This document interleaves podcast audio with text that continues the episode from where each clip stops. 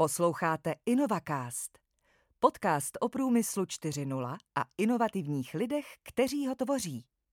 Dámy a pánové, vážení přátelé, já se jmenuji Aleš Vlk a vítám vás u dalšího stanování našeho InnovaCastu a Dnešním hostem je Ondra Štefek. Ondra, ahoj. Ahoj, Aleši. A máme za sebou už první díl a věnujeme se především 3D tisku. Eh, my jsme zmínili takové ty pionýrské počátky 3D tisku, mluvili jsme o tom v předchozím díle a já bych se chtěla zeptat, co ty osobně považuješ za vlastně největší přidanou hodnotu 3D tisku vlastně v průmyslu. Já jsem si tady, udělal jsem si přípravu trošku, uh-huh. přečetl jsem si váš letáček, čili nástroj pro další rozvoj, rychlost, nižší náklady a větší pružnost. Uh-huh. Přidal by si k tomu něco? Je pravda třeba ty nižší náklady? Jak jsme na tom vůbec třeba s ekonomikou 3D tisku? Uh-huh. Tam je vždycky důležité, s čím to jako porovnáváš. Jo? Takže když se bavíme o nižších nákladech, tak uh, je to samozřejmě třeba vůči a jiným metodám výroby, například vstřikolisům, kdy, eh, a to souvisí s tou pružností, kdy potřebuješ něco rychle vyrobit, potřebuješ to vyrobit eh, v menším množství a nezaplatí se ti výroba třeba formy, jo, se ti vlastně v těch základech nerozpočítá. Ono to souvisí s nějakou změnou vůbec eh, v, v tom vývoji produktů firem. Majitel jedné firmy mi například říkal, že dříve bylo, že měli produktovou řadu, která se stávala z pěti výrobků, které se vyráběly v desetitisícových sériích. A dneska je to o tom, že mají 30 uh, unikátních výrobků, ale třeba v jenom pětitisícových sériích. Jo. A teď už se pak často stává, že ty konvenční technologie výroby se už nevyplatí. Takže ono to není o tom, že že jako v střikolize odepsaný, to pane bože vůbec ne. Jako je to spíš zase se na to podívat, že jsou uh, výrobky, a kde, kde se to naopak vyplatí a kde zase se nevyplatí. Jo. Takže takhle my vlastně s klienty pracujeme to hodně o, o počítání, jo, kdy my třeba přijdeme do firmy, a klient přijde s konkrétním produktem jo, a teď se ptá, tak e, nakolik by nás ta výroba byla bývala, vyšla, kdybychom tu tiskárnu vlastnili, takže my mu zpracováváme analýzy nákladů, ve kterých je započítáno úplně všechno, aby on se mohl vůbec rozhodnout, jestli ta technologie je zajímavá. Někdy to prostě vyjde, a někdy řekne, no zatím ten třetí využiju spíš na prototypování a ne ještě na sériovou výrobu. A když se bavíme o té pružnosti, tak zase, když jsme v předchozím díle hovořili o tom, jak eh, ta covidová krize v řadě technologií pomohla, tak i v oblasti toho 3D tisku, když se zpřetrhali dodavatelské řetězce, tak eh, bylo rychle třeba reagovat a dodat něco na trh, tak Tady je ta výhoda u toho 3D tisku, že ty v podstatě můžeš na jedno do výroby hned jako druhý den. Jo? Hmm. Dáš hmm. jako data a ta 3D tiskárna se rozjede a, a do několika dnů už můžeš jako tomu svému zákazníkovi dodat to, co, to, co je třeba. A stejně tak jako je to o rychlé změně. Jo? A dříve bylo to, že když si udělal nějakou změnu v designu, tak eh, si zadal výrobu formy, eh, ten, ten díl se vystříkl, teď si zjistil, že to nesedí, tak jsem musel zadat výrobu další formy. Nejenom, že to šlo hodně do nákladů, ale taky se samozřejmě to časově natahovalo. Mm-hmm. Jo, takže zase je to z toho pohledu i té rychlosti. Jo, takže rychlost jako ve smyslu nějaká iterace, ten vývoj a podobně. Jo, ale zase mi někdo může samozřejmě argumentovat, že na střikolisu za ten den toho vyrobíš mnohem více, ale zase než ten střikolis rozjedeš, tak to zase nějakou dobu trvá. Jo. Mm. Takže v takovémto smyslu. Já se zeptám ještě, samozřejmě má to své obrovské výhody, jako každá technologie. Hmm. Co tam vidíš ty z tvého pohledu dlouhodobějšího za určité slabé stránky hmm. toho 3D tisku, kde třeba je zapotřebí ještě pracovat na tom, aby jsme to dotáhli k nějaké vyšší dokonalosti? Tak jednak eh, trošku nevýhodou, a o tom jsem už zase hovořil dříve, je eh, nedostatek vlastně lidí, kteří eh, dokážou využít všech možností toho 3D tisku, což už jako teď už se na některých školách se připravují obory, které se věnují aditivním technologiím. Jo. Takže pořád mám pocit je, eh, těch lidí, eh, se kterými, kteří vědí, jak ten 3D tisk maximálně využít, nebo 3D skenování a, nebo 3D modelování, tak je pořád jako omezené, omezené množství. Druhá věc je, že tím, jak je to pořád ještě relativně mladá technologie, oproti třeba vstřikoli si tady máš od uh, druhé světové války, v podstatě od 50. let, jestli se nemýlím, tak tady pořád je nějaké třeba vymezení z hlediska materiálu, hmm. užitých materiálů a nějakých certifikací a podobně, ale to jako postupně se zlepšuje a jde, a, a jde to dopředu. A, takže nějaké, nějaké bariéry na vstup tam jsou a vlastně potom přesvědčit více využitelnost za různé aplikace, takže, ale to se postupně jako odstraňuje. Když si říkal, máme velkou průmyslovou tiskárnu, si představ. Jsme řádově v jakých číslech třeba, řekněme, pořízení tady těch tiskárn? Mm-hmm. Kde se tak pohybujeme? Jsou to jednotky milionů. Jednotky jo, milionů. Protože to je v podstatě to cena jako za jakékoliv výrobní zařízení. Ano. Jo. Takže tam je uh, pak přesně asi ten, uh, ta firma, to je to, s čím my pracujeme, že jednak uh, je provádíme tím, aby tu tiskárnu byli schopni maximálně využít, buď pro sebe nebo pro své partnery.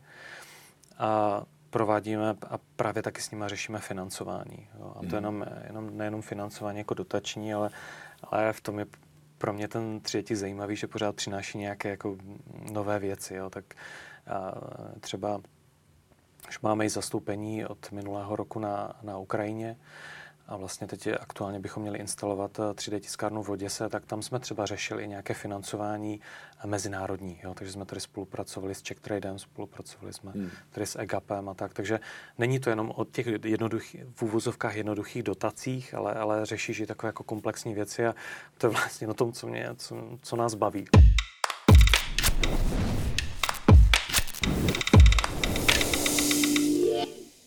Máme teda nějaké zařízení, řekněme v hodnotě milionů, jednotek milionů, mm-hmm. a mluvil si o té obsluze. Mm-hmm. To mhm. znamená, eh, co by vlastně taková, jak by měla být ideální obsluha člověk, který se o to bude starat kvalifikován. Jakou má mít kvalifikaci? Protože, jak si řekl, to není legrace. Tam nemůžu poslat jenom tak někoho, že si přečte návod a začne tam něco dělat. To je právě na tom zajímavé, že u těch průmyslových 3D tiskáren eh, ta obsluha musí být spíše jednodušší. Protože si mm. představ, že ty hovoříš o jedné tiskárně, ale třeba v Americe máš haly, kde takovýchto průmyslových tiskáren je třeba 30.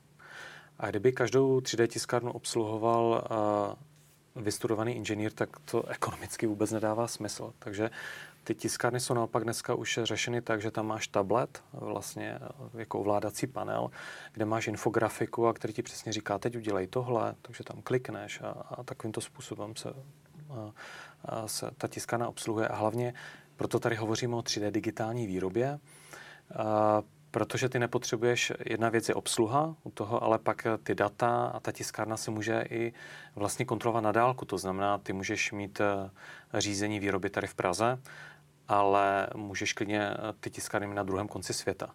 Třeba tak aktuálně, aby jsme klientům ukázali, jak třeba digitální výroba funguje, tak eh, máme tak, že z větší části výrobu řídíme tady z Prahy, ale referenční pracoviště, kde ukazujeme, jak ten třetíz funguje, máme v Ostravě. Jo. A... Kořeny nezapřeš. ano. Vracím se zpátky na Severní Moravu, ano.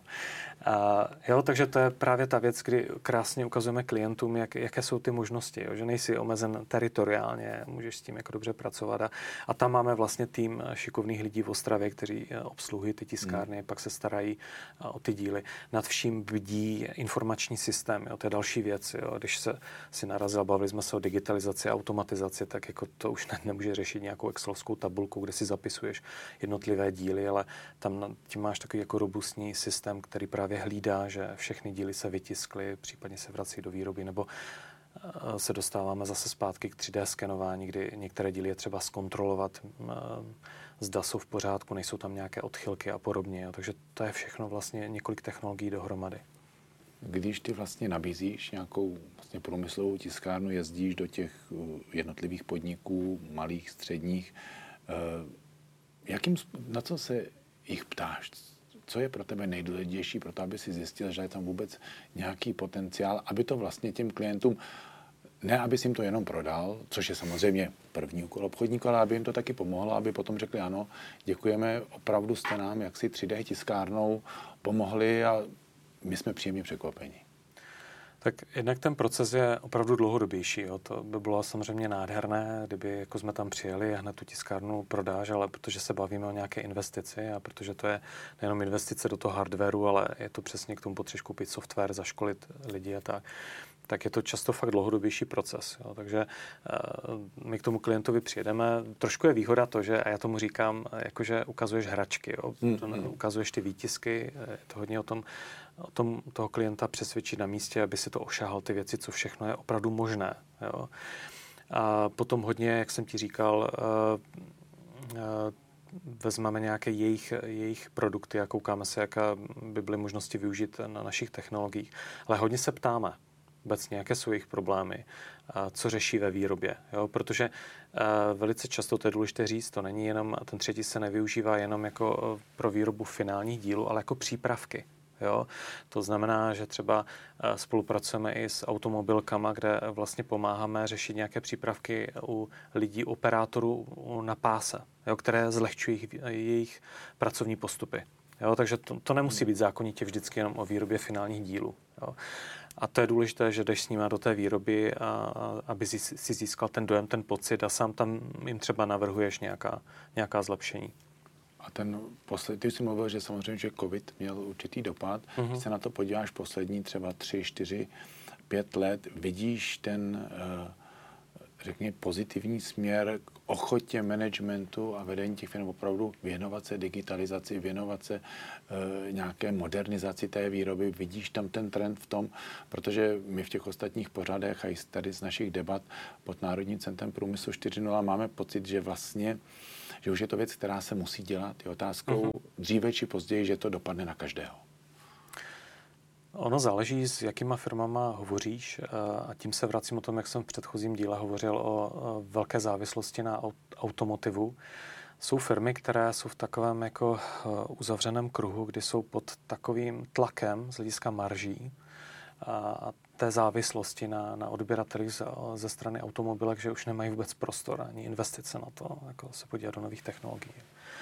Já si pamatuju, mám z okolností eh, dvě bývalé spolužačky, které dělají v nákupu jako velkých eh, firm, právě těch korporací, co vyrábí automobilové díly a jedna z nich mi natvrdo řekla, Ondro, nám bys nechtěl dodávat. Jako, jo, my už jsme několik firm jako dovedli ke krachu. Jo to je, takže na jedné straně, a četl jsem možná to opravdu i příspěvky některých podnikatelů, že jsou fakt pod takovým, a je těžké se pak z toho vymanit. Jo. Takže to je jedna skupina firm, a, ale a pak je druhá skupina firm, které jako jednoznačně cítí tu potřebu a mají i ty prostředky a tu vůli do toho investovat. A tam zase pomohl ten COVID, protože když eh, během lockdownu jsem se bavil eh, s manažery firm, tak ono ve chvíli, kdy vidíš, že máš doma jako stovky zaměstnanců, ale pořád ti sice máš nějakou podporu ze státu, ale ta ti to všechno nepokrývá. Takže máš doma zaměstnance a teď jako, a běží ti ty náklady fixní, tak začneš přemýšlet jako automaticky, začneš se dívat na všechny možné náklady a, začneš zvažovat jako té automatizaci. No to jde jako dost přirozeně, ruku v ruce, jo, zvažovat to snižování nákladů osobních hmm. a nehledě na to, v České republice ty mzdové náklady jako stoupají. Jo. To je taky, si myslím, že ten přirozený tlak. My můžeme v následujících letech očekávat, že spousta firm, které tady původně šly, protože jsme byli takzvaně montovna, tak půjdou prostě dál. Jo. Do Bulharska, do Rumunska, možná i na tu Ukrajinu, jako na, na západní část kolem Lvova. Jo, protože už to tady pro ně nebude z hlediska nákladu zajímavé a ty firmy budou prostě muset jako řešit uh, ty technologie s tou přidanou hodnotou, takže jednoznačně. Jo, bude to přirozený vývoj. Hmm.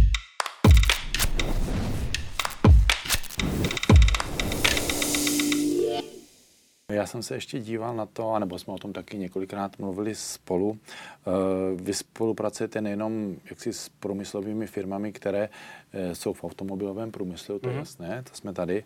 A ty jsi zmínil v prvním dílu i taky lékařství, což je velice mm-hmm. zajímavý obor, ale jsou tam i věci, které jsou bližší veřejnosti, eh, takové věci typu muzea, mm-hmm. volnočasové aktivity. Můžeš uvést něco mhm. zajímavého právě tady z té oblasti? Jo, dělali jsme hodně zajímavé projekty, třeba s Národním technickým muzeem v Praze, které je taky takové hodně uh, inovativní. Tak jsme, eh, když byla, jestli si pamatuješ, bylo uh, výročí narození Karla IV., takže byla spousta aktivit. A oni měli výstavu zaměřenou na stavitelství z doby Karla IV.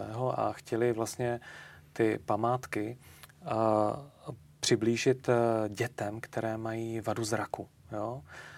Doslova jsme byli požádáni, jestli bychom nemohli vytvořit haptické pomůcky, protože když jdou jako slabozrací lidé nebo děti do muzeí, tak jsou vlastně ochuzeni o ten o ten hmatový zážitek, samozřejmě vizuální, ale i hmatový, protože nemůžu si na ty exponáty šáhnout.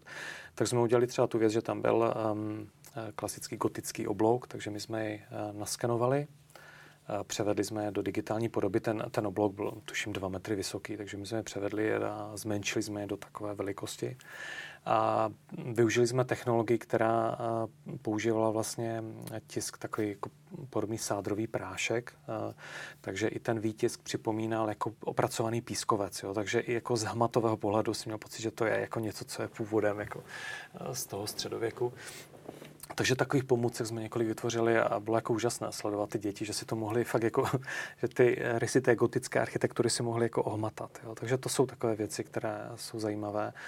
Nebo jsme pro jiné muzeum, tuším v Chomutově zase, že jsme naskenovali náhrobek v jednom kostele, který byl široké veřejnosti nepřístupný a nechali jsme vyrobit vlastně jedna ku jedné vlastně kopii a která je potom umístěná v muzeu. A zase, že ti lidé už si můžou klidně, jako, si na ní můžou šáhnout, když to řeknu takto. Takže opravdu to využití je, je velice široké, což je jedině dobře. Eh, my se pomaličku budeme blížit ke konci, mm-hmm. takže 20 minut zase uteklo jako voda. Musím říct, já se chci zeptat, eh, kde vidíš 3D tisk eh, za pět let třeba? Přece jenom jsi takový vizionář, kde, kde to vidíš? Jako obecně, obecně. Kam myslíš, že se dostaneme? Kde bude ta vlna, ať už to v průmyslu nebo v běžném využití? Tak jednoznačně si myslím, že se hodně rozšíří uh, do oblasti kovu. Jo. No je to na to fakt většina, většina lidí a firm, firm čeká jako v tom, že se to stane už jako nástroj pro sériovou výrobu a to může znamenat obrovské změny. Jo. Už tak se teď třetí kovu používá v letectví, jo, kdy se mhm. hodně odlehčují vlastně materiály. My sami používáme metodu jako hybridního 3D tisku, kdy se, jako, se dělají vlastně velice přesné odlitky. Jo, takže, takže to je jedna věc, kde si myslím, že bude velký pokrok. Další věc, e, kterou i my se zabýváme, je koncept 3D e, digitálního skladu náhradních dílů. Jo, a to souvisí s tím, jak jsme se bavili uh, že je problém už dneska firmy čekají třeba půl roku, klidně tři čtvrtě roku na nějaké díly a tak, tak je to, že vlastně firmy budou mít eh, vlastně zdigitalizované svoje náhradní díly a tím souvisí s tím 3D skenováním, co dneska už skenery dokážou, jak přesně dokážou nasnímat.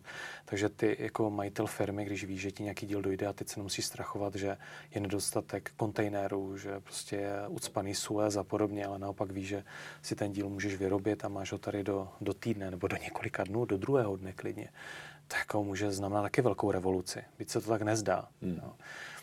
Takže si myslím, že tady v této oblasti také si myslím, že víc bude ten třetí vstupovat ehm, do té oblasti spotřebitelské. Já jsem tady hovořil o brýlích, které mám na sobě, ale dneska už hodně jsou to třeba fitness pomůcky. Máme klienta, který eh, v Plzni něco takového vyrábí. A dneska už jsou tady eh, projekty, eh, kteří vyrábějí klasicky všichni v Česku jsou nační cyklisté, jo, takže jsou to sedla. Jo. Máme klienta, který dokonce, kde děláme, i s ním prototypujeme nějaké eh, výrobky na lyže. Jo. Takže tam, tam se to hodně začne i mezi tu širokou veřejnost, kde zatím to ještě není tak rozšířené, jak jsme se v předchozím díle bavili kvůli nákladům a podobně. Ale tam, takže tam si myslím, že se to taky začne více, více mm-hmm. šířit. A předpokládám, že 3Ds u toho chtějí být. Určitě, Určitě. rádi. Určitě. Takže Ondro, děkuji moc krát a držíme nejenom eh, jaksi vaší společnosti palce, abyste to všechno zvládli, abyste byli na té správné cestě a samozřejmě i tobě v osobním a pracovním životě a díky moc krát za povídání a těším se zase někdy na shledanou. Já děkuji a děkuji moc za pozvání.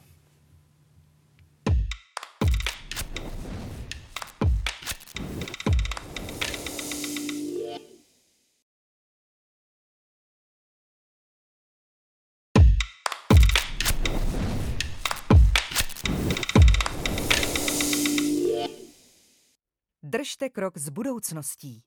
Pořádáme pro vás odborné workshopy, semináře a školení s tématikou Průmyslu 4.0. Setkání osobností na nejvyšší úrovni, Národní průmyslový summit či diskuzní pořad Barometr českého průmyslu.